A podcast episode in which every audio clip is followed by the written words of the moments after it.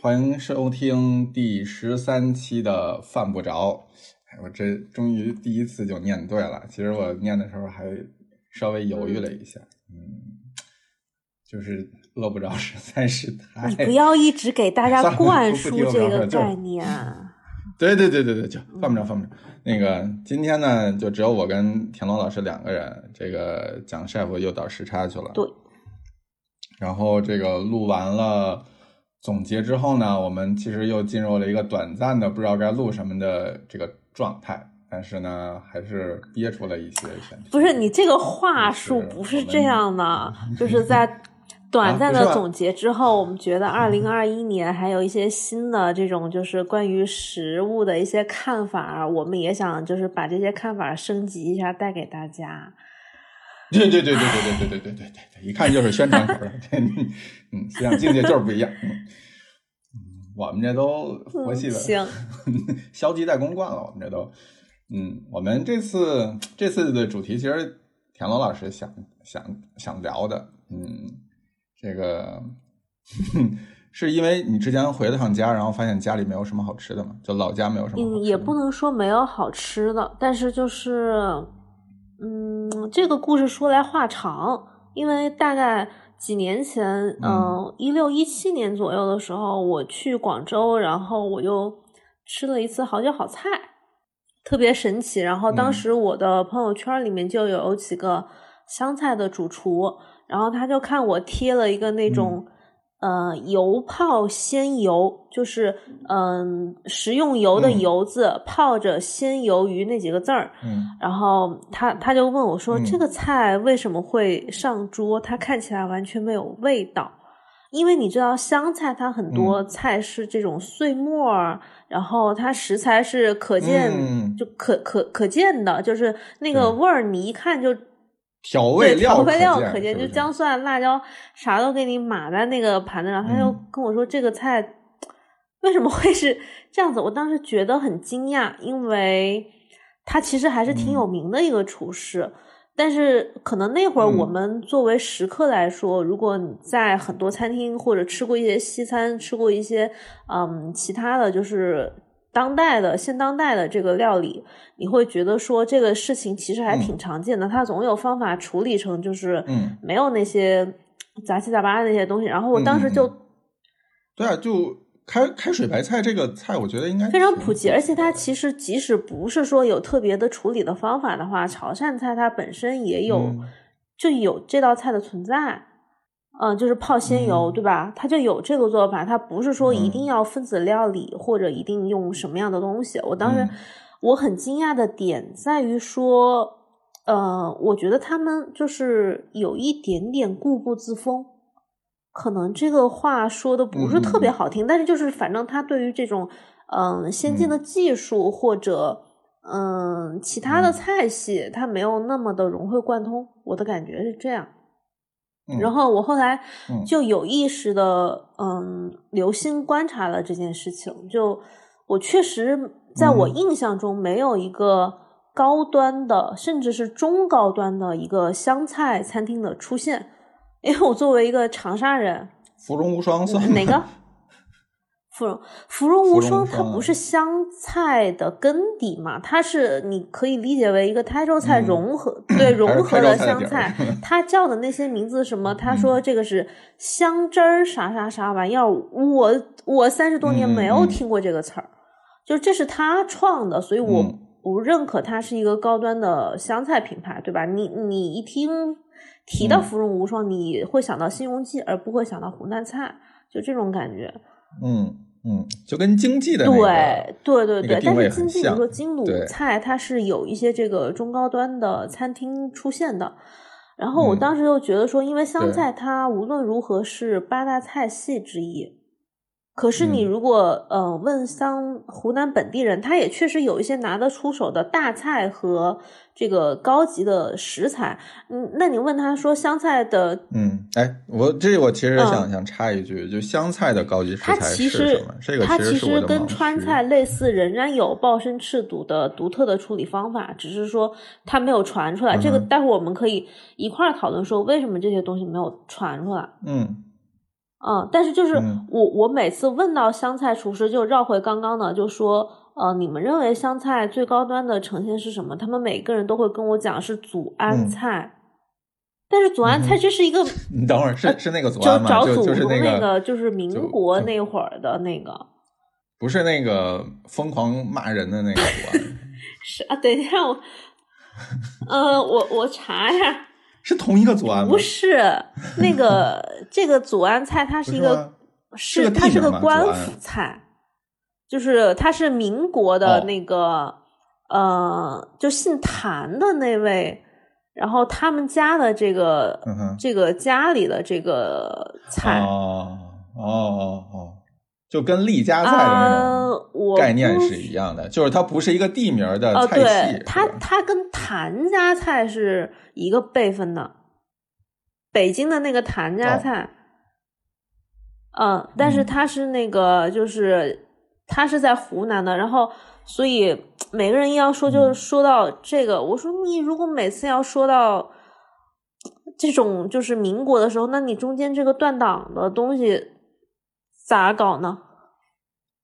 哎，这个东西其实很奇怪，就是你在京津两地，你要说大菜，大家很难会想到说，比如说仿膳这种东西。哦，我查了一下，那个叫谭延凯，就谭延凯，他是自组案，就是就是他的那个啊，因为他是湖南人，人名是吧？然后他也是他的菜系也是。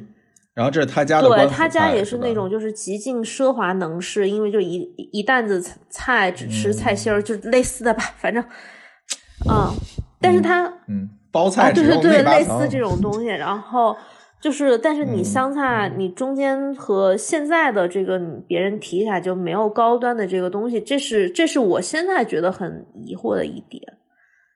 嗯，但是然后我就我觉得这可能。不只是对对对，这这这就是我今天我想跟你发散讨论的一个东西，因为，嗯，我现在感觉说川菜它有一些，嗯，大家觉得说中高端的餐厅，不管它，且不论它做的好不好，但是我们印象中可以抓取几个这个东西存在的，然后。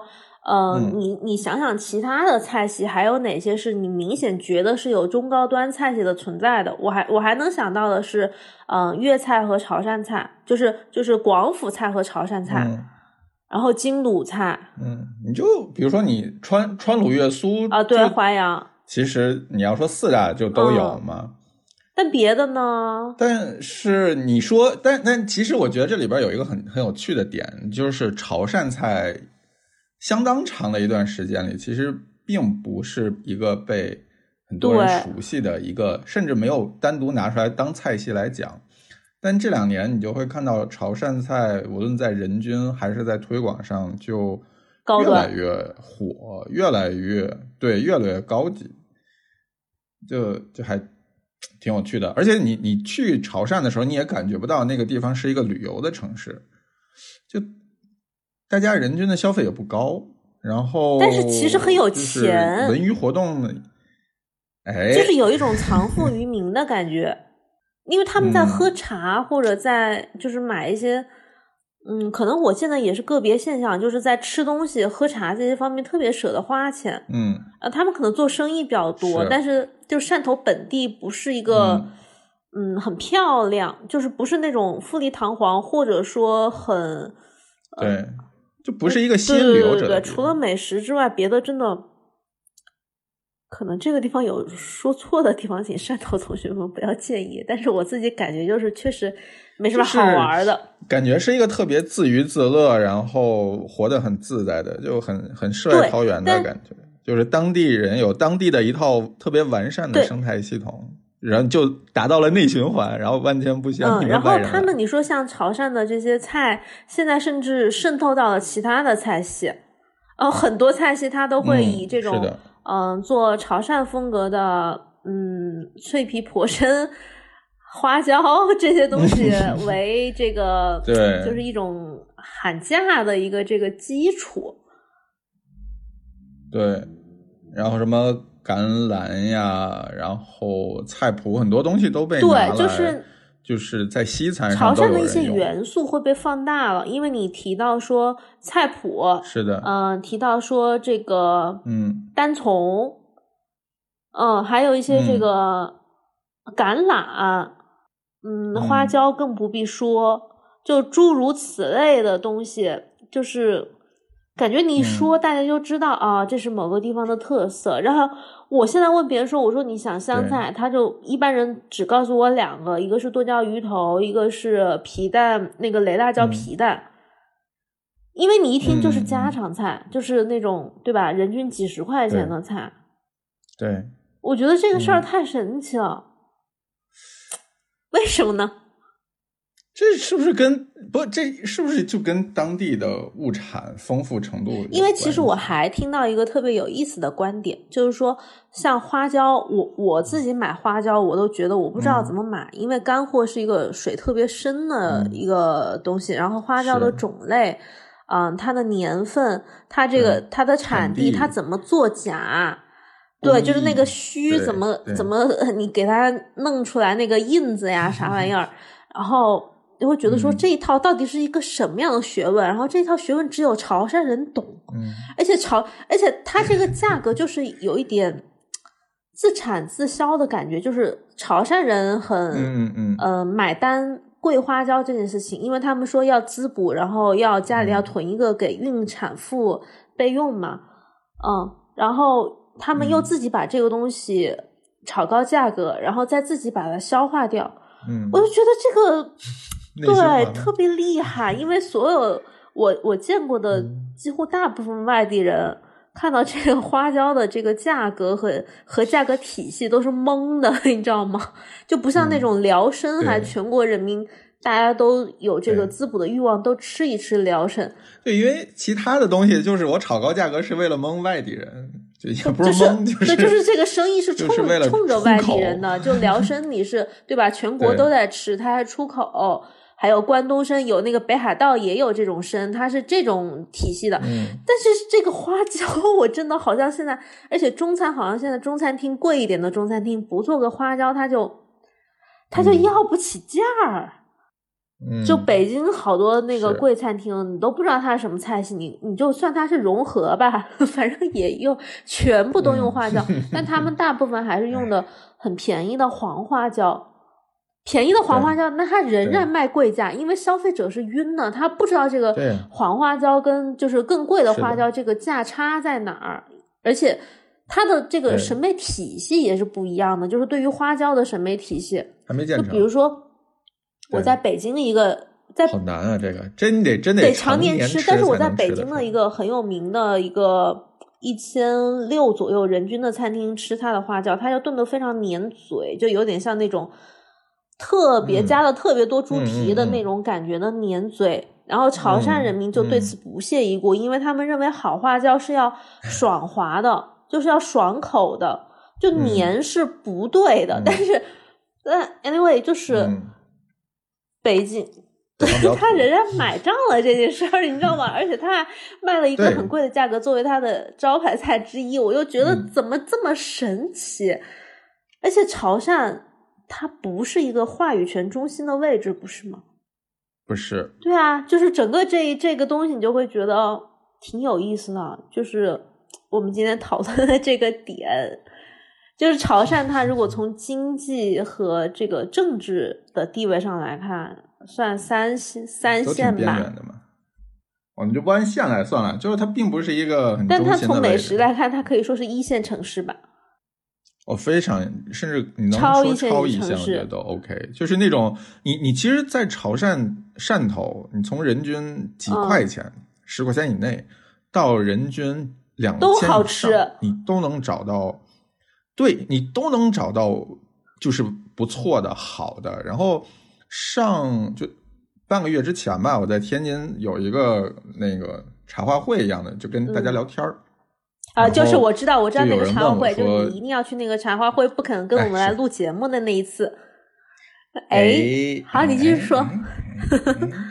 哎，嗯嗯，就是节目，就是 聊到最后，就大家在。分享那个餐厅嘛，然后就有人问我说：“天津有没有这个人均比较高一点的好的餐厅，嗯，想了想就没有，就很很直接的说就是没有，就天津真的没有。你你你要问我，嗯，你说天津上一千之后有可选的，在我看来可能只有一两家可选，而且都是日料。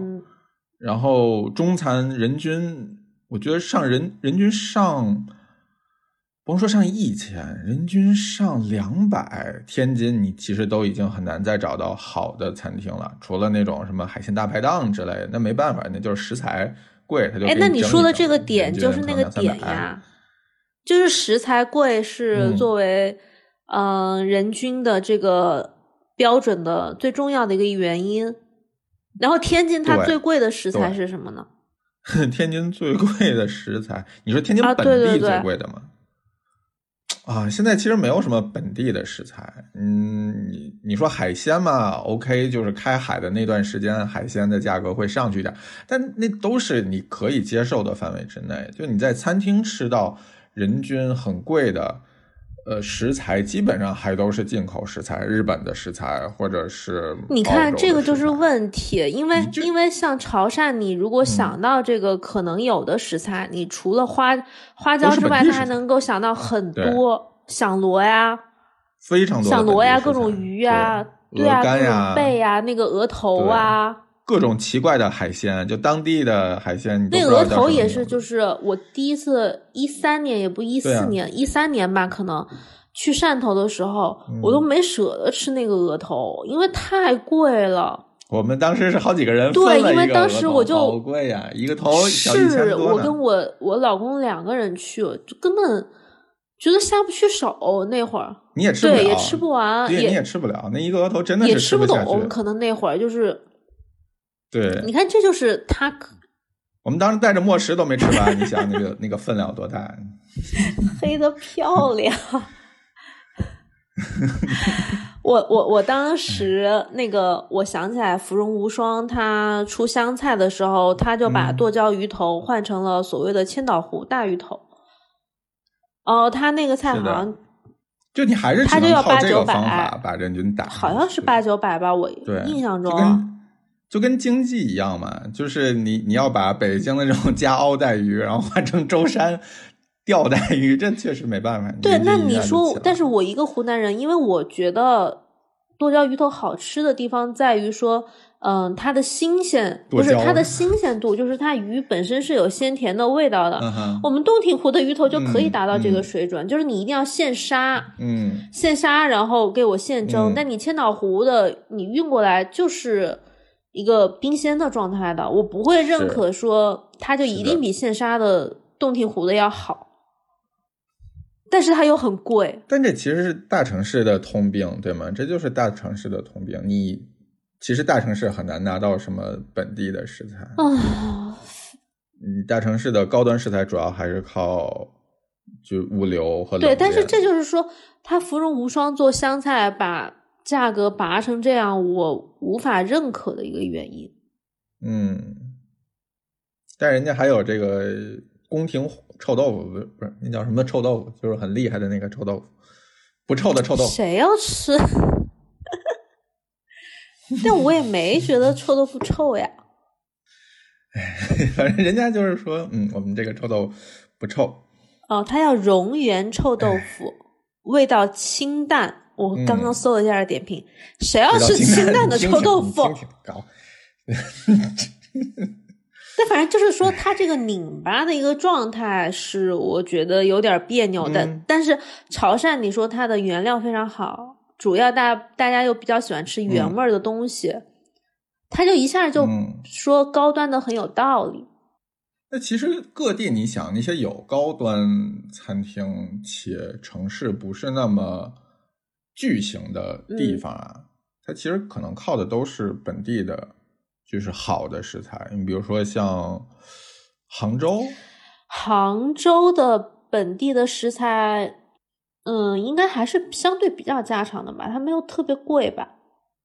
河鲜之类的呗，虾蟹也不算贵啊。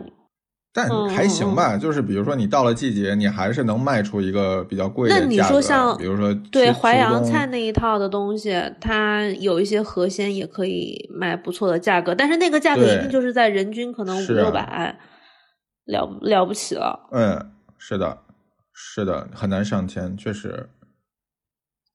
就我们还是一个不大认可人工价值的一个体系吧。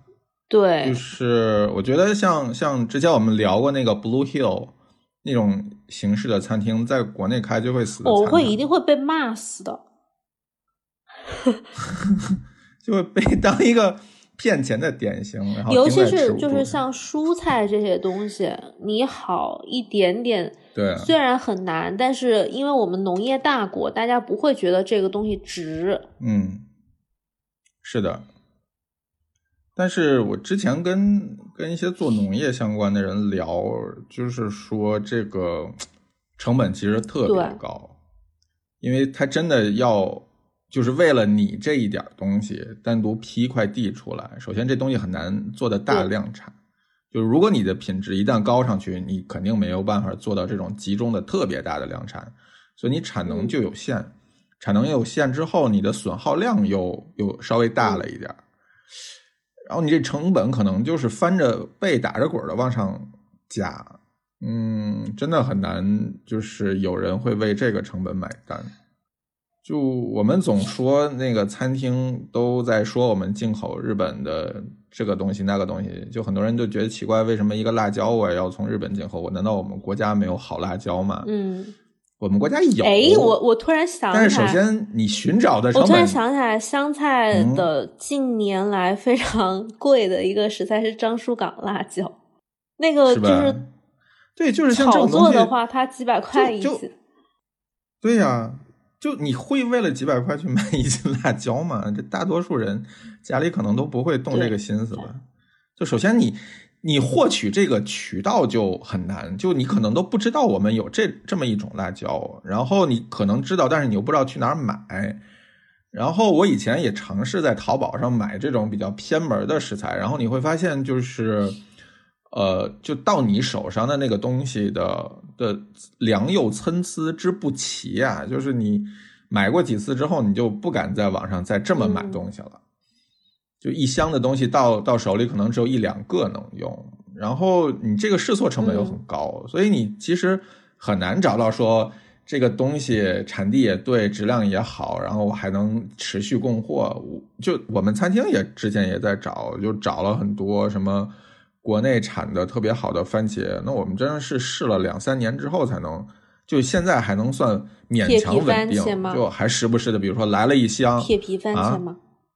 不是另外一种，那你接着说，就是拿过来之后也还是有很大的可能性，就是来了一箱只能用半箱这样。明白。嗯，特别的不稳定，就啊没。但是这这对，就是这种其实，而且你还不能为这种不稳定或者稳定增加太多的就是价格。就比如说，你说这个东西你用的番茄贵。就食客根本不会认，对，这是扯什么蛋呢？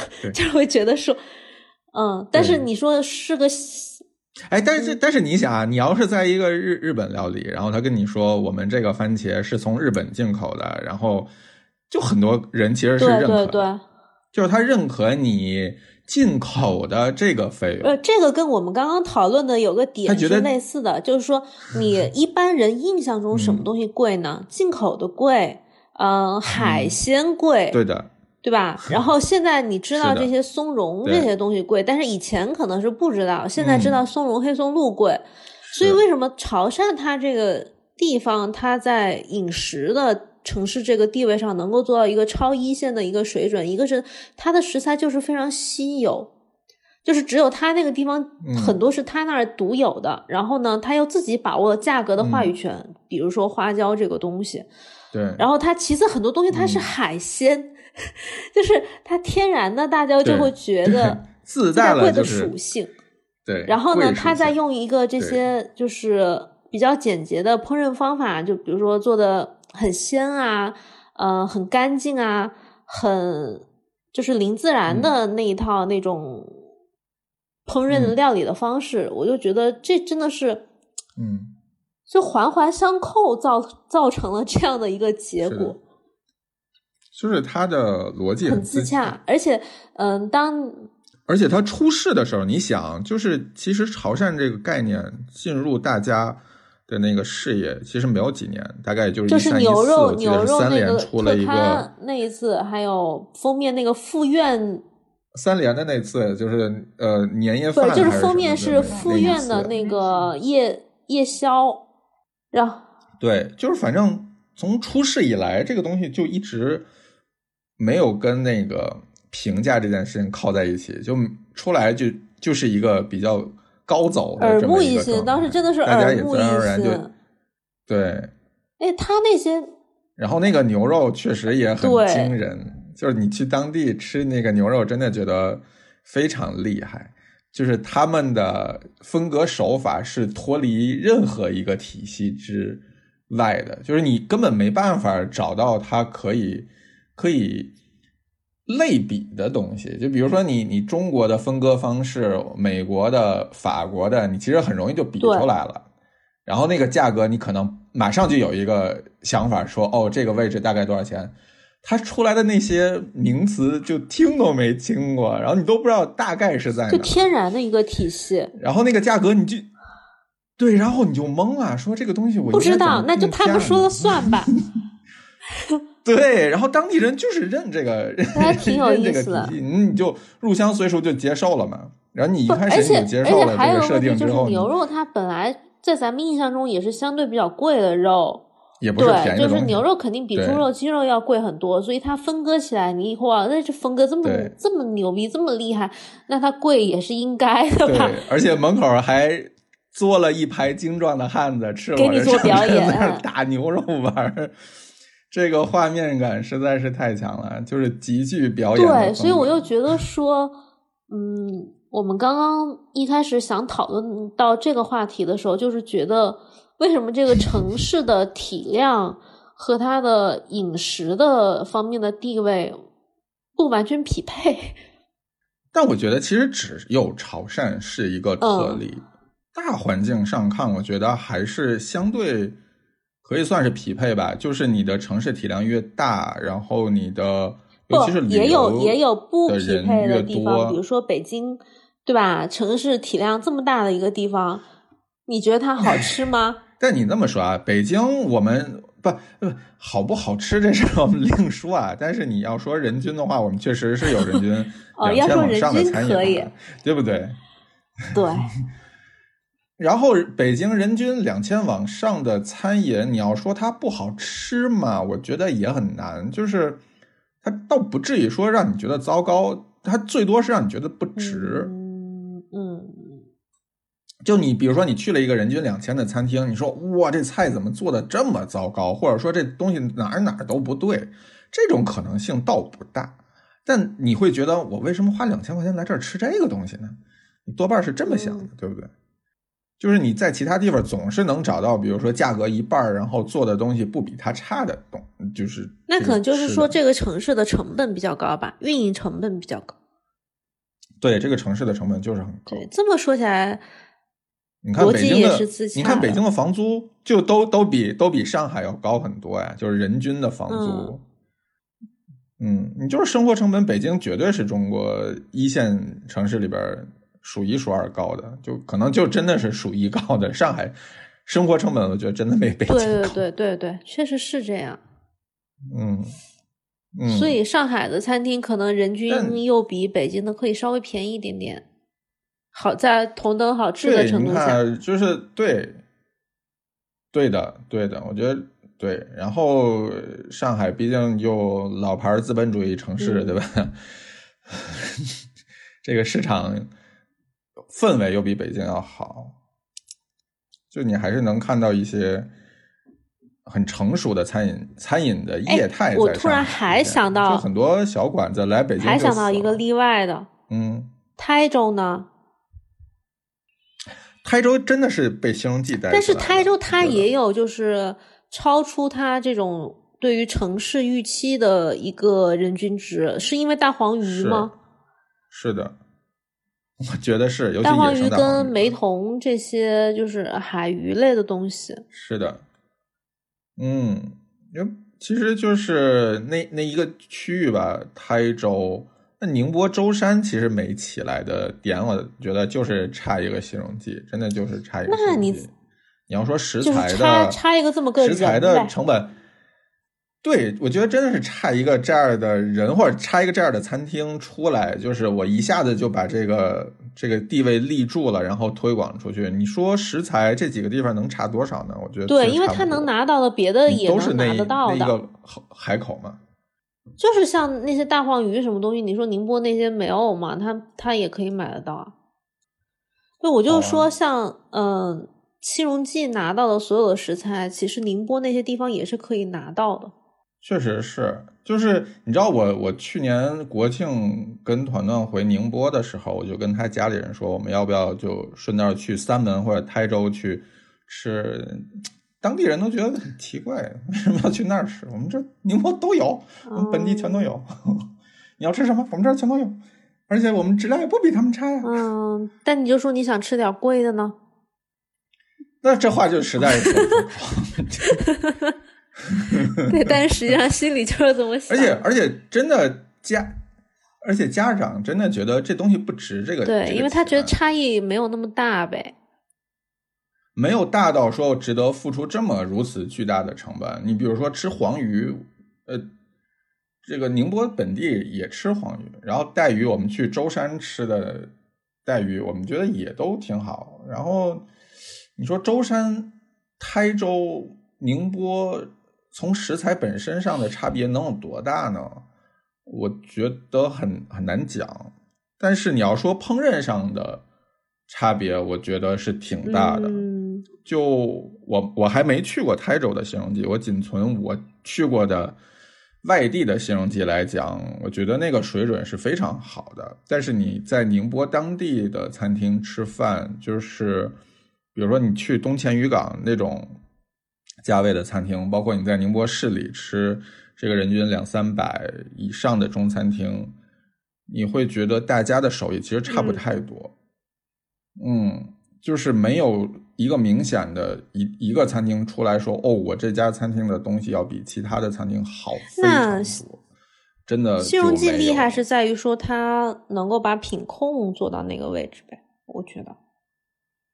对呀，我记得新荣记他们是自己有自己的类似于学校一样的人这这么一个机构嘛，他们不是自己在培养厨师嘛，而且他们的那个晋升体系好像还挺明显的，就是说五年的师傅在荣小馆，十年的师傅在新荣记，嗯，就是那你想，你从厨师这个源头你都能控制得了的话，那你确实没办法跟人家比。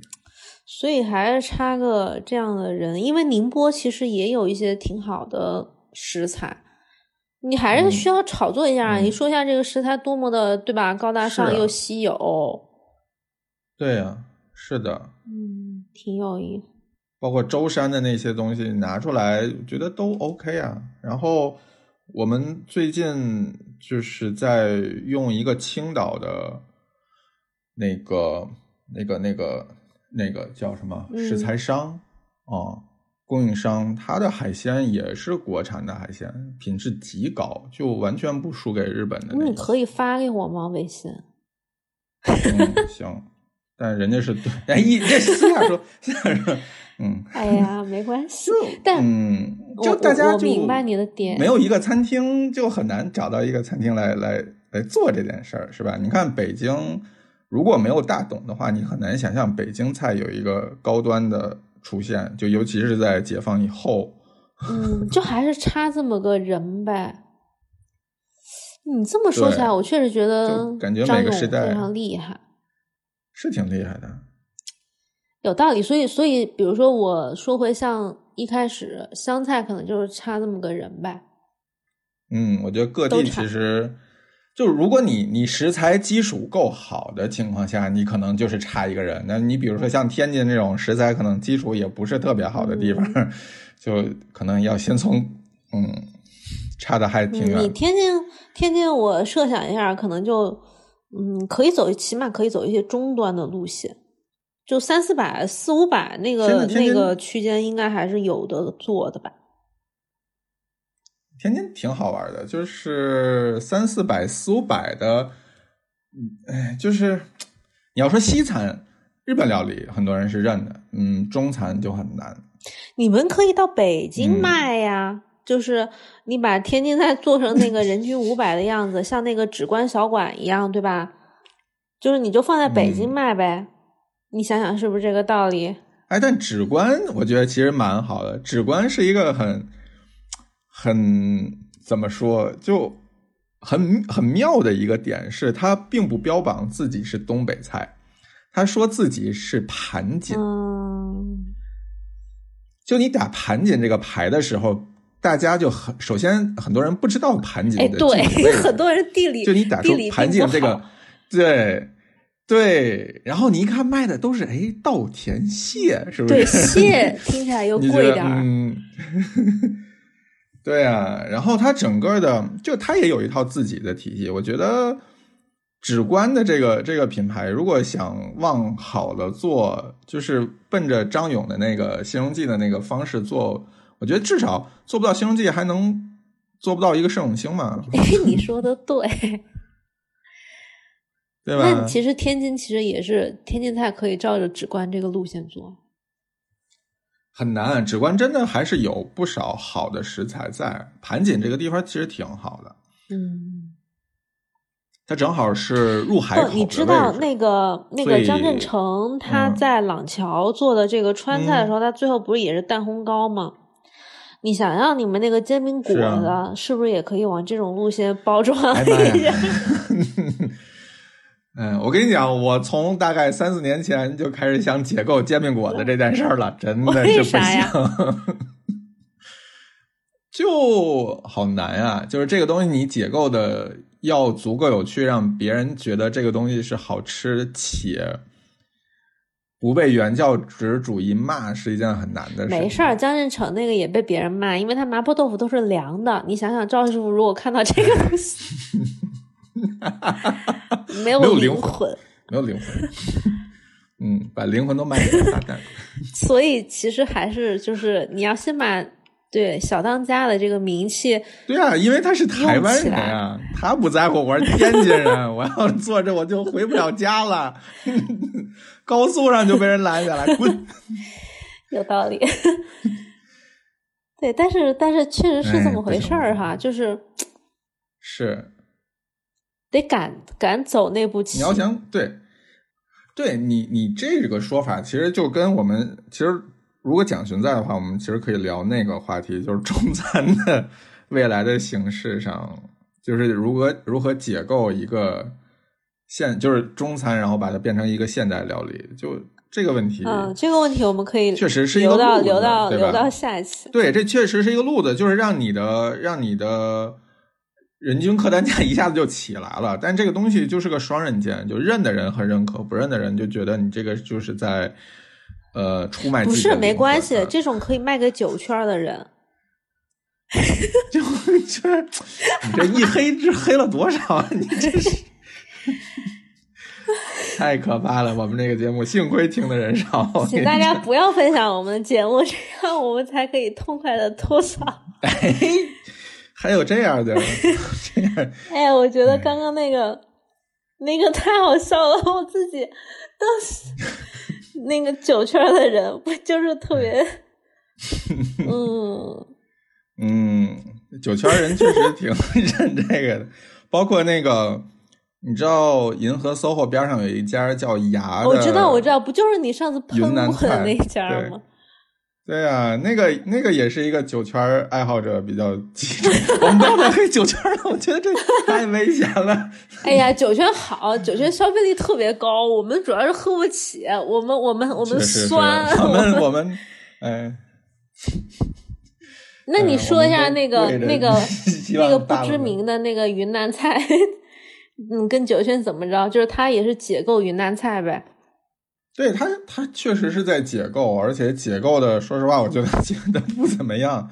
但是，哎，那你你想在北京以这个人均能做成这样，我觉得也不错了。我也我也不能说什么。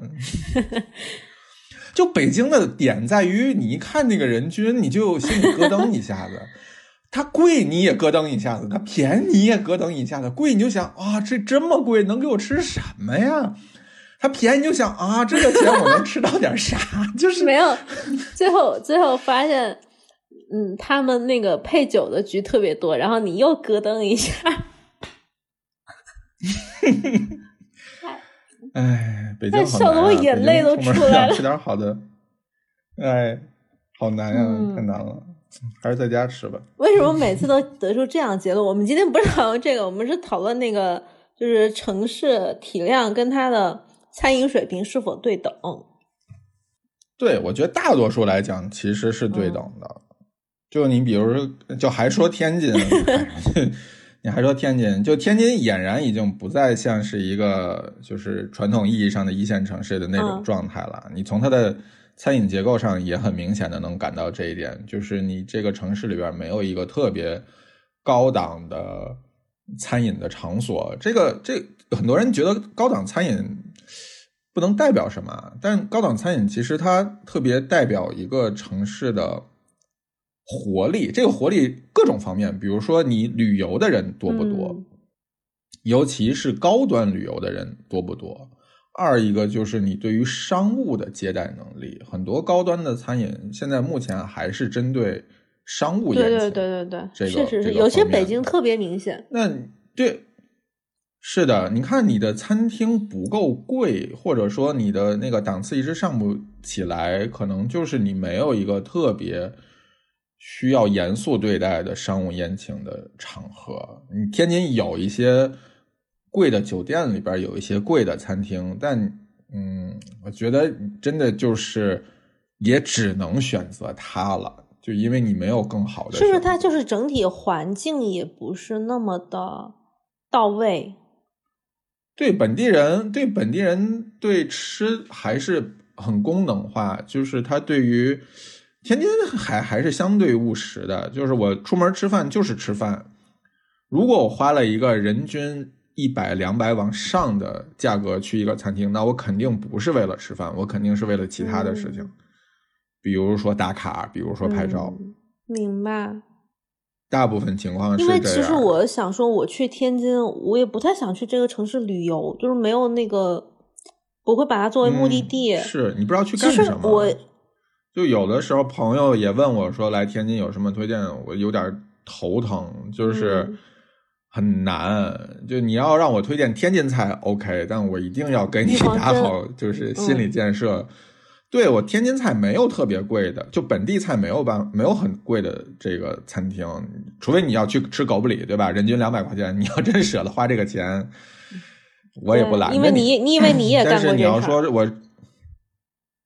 我我是 OK 的，因为我确实喜欢他们家包子，就他人均确实是贵，但我就是喜欢吃，这没办法。就你你说其他地方有没有比他做的好吃且便宜的？我相信肯定有，但是我没去过，所以我我也懒得找。我我一个月现在只能可能回去一次，我实在是不想花费这个成本。那那你别的人来天津，你说吃个什么好一点的，好难呐。就是我真的给你介绍一个人均两三百的东西。可能跟那个人均一百多的差不太多，那我就觉得没必要让你花这个钱嘛。但是你吃便宜的，它的不稳定性又很高。就你是一个难得来一次的人，你万一碰到了后边盐撒多了这种事情，那就骂你。那你说怪谁呢？对呀，那我图啥呢？对吧？然后很多人就是说，那你能不能帮我们推荐一个，比如说人均两三百，适合简单约会的？那我就只能往这个西餐跟日料上推了。本地菜真的。我我突然想到一个点，就是说，因为我以前听朋友说，说成都其实是整个政府在推这个城市嘛，就是说他把它作为一个旅游的目的地，在作为推荐。所以它很多东西应运而生，其实是这样的。我我后来想一想，是的，朗桥这个餐厅的存在，应该也是在这件事之后。如果说先后逻辑的话，是是是的，对，这么一说就很说得通了。因为你有些就是人要去成都玩，开放的，他需要吃贵的，他不一定是全是小吃。对的，你如果只是本地人，他可能就是日常那些就够了。对，然后我想起来说。就我相信你在廊桥里边吃饭的大多数也都是外地人，对，本地人应该会觉得很傻吧？这个餐厅。嗯，哎，哎，反正就是 我我我刚为什么又想起来呢？因为湖南说长沙这边，它其实现在也是在推这个旅游城市，因为你知道，嗯，那个那个建筑叫啥来？超级文和友。超级文和友跟茶颜悦色这两个算是现在的长沙的城市名片儿，嗯，就是很多人会有很多外地人愿意为了这些好玩的东西去打卡。因为我我作为一个长沙人，我其实觉得长沙本地是没有太多可以玩的景点，除了岳麓山之外。哎，你们不是有一个超级巨型体量的一个建筑群吗？就是 超超级文和友，就是超级文和友。啊，对，就是它，它里面有些东西，但这是这两年才出来的。那你说自然风光和人文风光的景点，你无非就是岳麓山、岳麓书院和橘子洲头就没了。嗯，所以很多人他为了说旅游，因为长沙在很多人的印象当中，他还是觉得它是一个有的吃的一个城市，然后他又想说啊，可以去玩这些超级文和友和排茶颜悦色这些队。所以他去玩，所以我大胆的猜测，可能比较高端的湘菜，也许这几年按这个趋势的话，可能会出现了。因为因为长沙人是很很有胆量的，就是他很愿意去做这些事情，他做生意又也还不差，所以我觉得也许会有。你为什么乐成这样？就哎，我觉得这个真的跟可能跟政策是相关的。就你看，包括你你近的，你就说像成都这种远的，你看丹麦其实就是一个挺典型，政府在推着有强烈意识背书的这么一个情况，才把 Noma 还有这种北欧菜推出来的。嗯，很久以前，丹麦就真的是一个很。世界边缘的一个地方，旅游都很难想象去丹麦旅游能干什么。嗯，然后现在经常竟然变成了一个美食朝圣。哎，那你说像诺曼的那些菜，包括丹麦的整个菜系，因为你你比较熟悉嘛，他们有本身有有贵的食材吗？就是真的，我们觉得就很奇怪。首先，当地人根本不 吃。真的完全不这么吃，就不只是因为我在那生活过，说当地人不这么吃。我是问了当地人，就是问了当地六十就是六十多岁的老太太、老头儿，我问你们这么吃吗？没有这么吃的。然后去吃过的人都跟我表达出，嗯，确实是吃不饱，吃吃完了之后还要在门口再吃个热狗 才行。就是对，这个感觉就就很像说。这个在廊桥吃饭的没有什么成都人，我相信在 Noma 吃饭的也没有什么丹麦人，是一样的。我明白，但是不是？我还是想那个点，就是汕头它之所以在人均上厉害，是因为它有本地的贵的食材。哦，那确实是有，因为因为 Noma 的点就在于它只用北欧的食材，但它确实用的大部分都是北欧的食材。你能看到它用非常多。呃，就是北欧的一些很野生的浆果，这些浆果你在其他地方确实很难看得到，所以它是成立的嘛？所以它这件事是成立的嘛？是成立的，是成立，就是它的逻辑是完全自洽的。就我们就就得找到像这种，就是汕头，就确实是这样的，就是它有本身在地的这个生态环境在，然后有自己的一套话语体系。然后有一套自己的哲学在里边，就整个的逻辑是自洽的，我觉得就没有。明白，那可能长沙在这一点上还是差一点点，我感觉。就需要有一个人来梳理这件事情，陈老师，这个不，我已经转头川菜说到了你的，哎哎，你这，嗯，叫什么重川媚蜀？你这叫属于。嗯，但我我确实。你这样的进了高速也得让人给拦我我确实想不到，就是另外一个地方有这一套东西，就是除了台州、嗯汕头之外，可能类似北海湛湛江那边会不会有？但是我们不知道呀。我觉得，哎，说真的啊，如果我我觉得如果有的话，真的有可能是在西南，就是云贵一带。云贵一带真的还没有被开发。但是云南的菌子也已经是它的一套系统了呀，因为我们外地人都不认识那些。对，但是你看啊，但是你看出来的东西其实不多，当地各种奇怪的菌、调料、动植物 都。我去过一次西双版纳，然后在当地的那个菜市场，就还不是专门挑了一个说什么非常有名的菜市场，就是当地我住的附近的一个菜市场去，整个菜市场里边的东西，我认识的不超过一只手，就我进去就真的是傻了，所有的东西都是见所未见、闻所未闻的东西，就是真的是闻所未闻，就闻都闻不出来这东西是什么。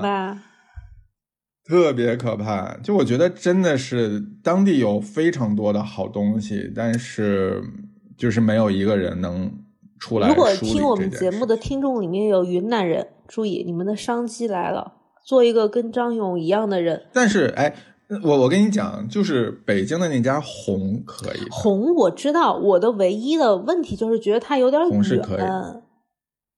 它真的好远，就我真的不想。对，我就不知道它为什么远，就是因为便宜，有可能确实因为便宜，而且那边的生态足够。红零七五幺也不啥的，那个就区号。嗯，对对对对，就是云南的那个电话的区号，对，就是它是一个挖掘云南。各部就各地区的东西挖掘的很深的一个餐厅，就它不只是常见的那些东西，很多他挖的而且很深，然后他的组合也非常好。就是我我认识一些云南人吃过的，就是他们来自云南的不一样的地方。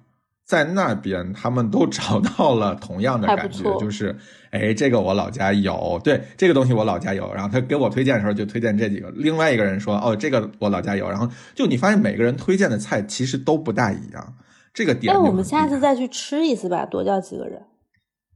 我觉得多叫几个人是可以的，嗯，最好再找几个懂云南菜的。我认识认识几个云南人，叫过去一块儿。